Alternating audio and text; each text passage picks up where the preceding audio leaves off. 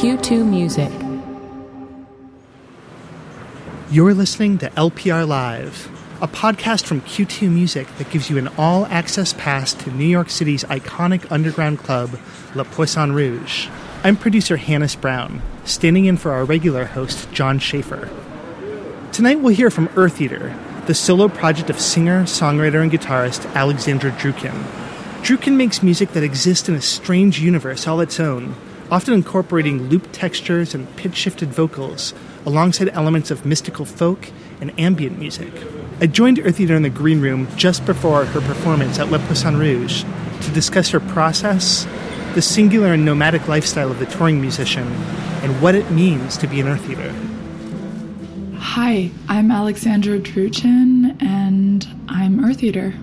Earth Eater, to me, is a worm. It's an earthworm. Right. But it also is a galactic entity swallowing planets. In many indigenous tribes, pregnant women will have such cravings for particular minerals that they will straight up eat earth or swirl the clay into these basically mud pies and then eat them.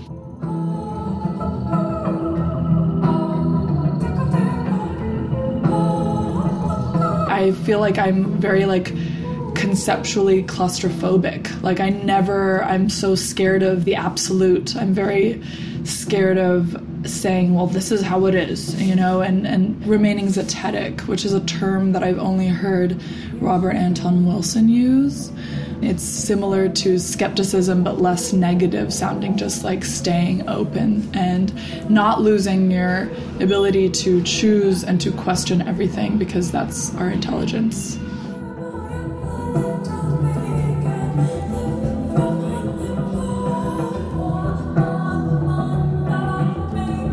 I grew up homeschooled by two European parents that were artistically inclined, and music from a very early age was what my forte was. So I guess I, when I was out being a kid playing in, in my imaginary realm, to sing was like activating that cinematic element which was transporting me into wherever I was going. So it was it's always been a sort of cinematic uh, conjuring.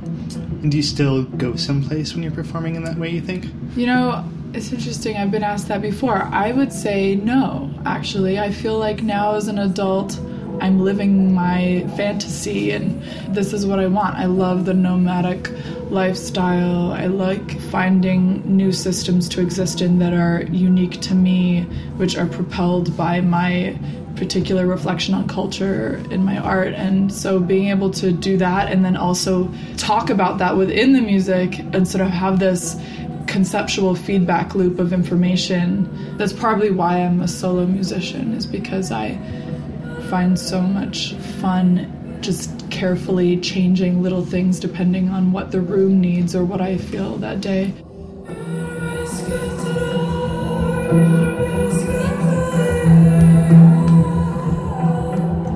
What do you think about when you write music?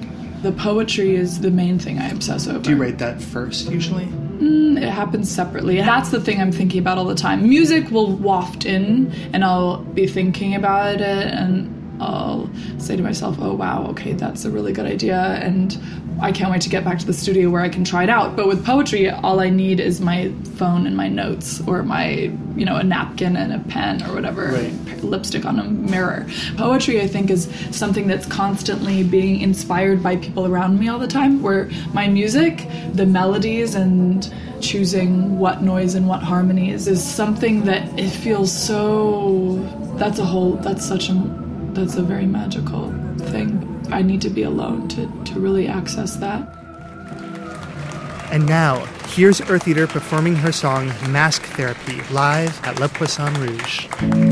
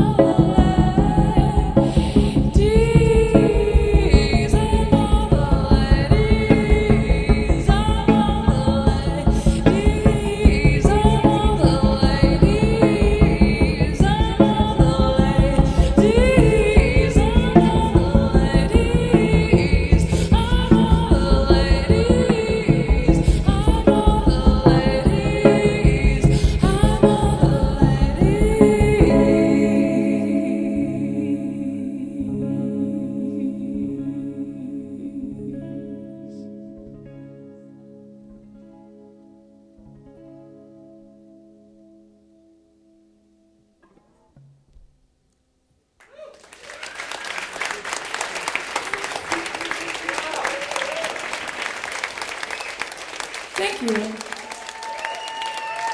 That was Earth Eater performing Mask Therapy live at Le Poisson Rouge.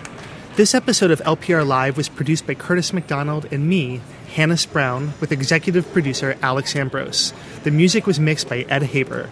Subscribe to LPR Live wherever you get your podcasts and listen to our 24 7 stream of the best in new music at q2music.org.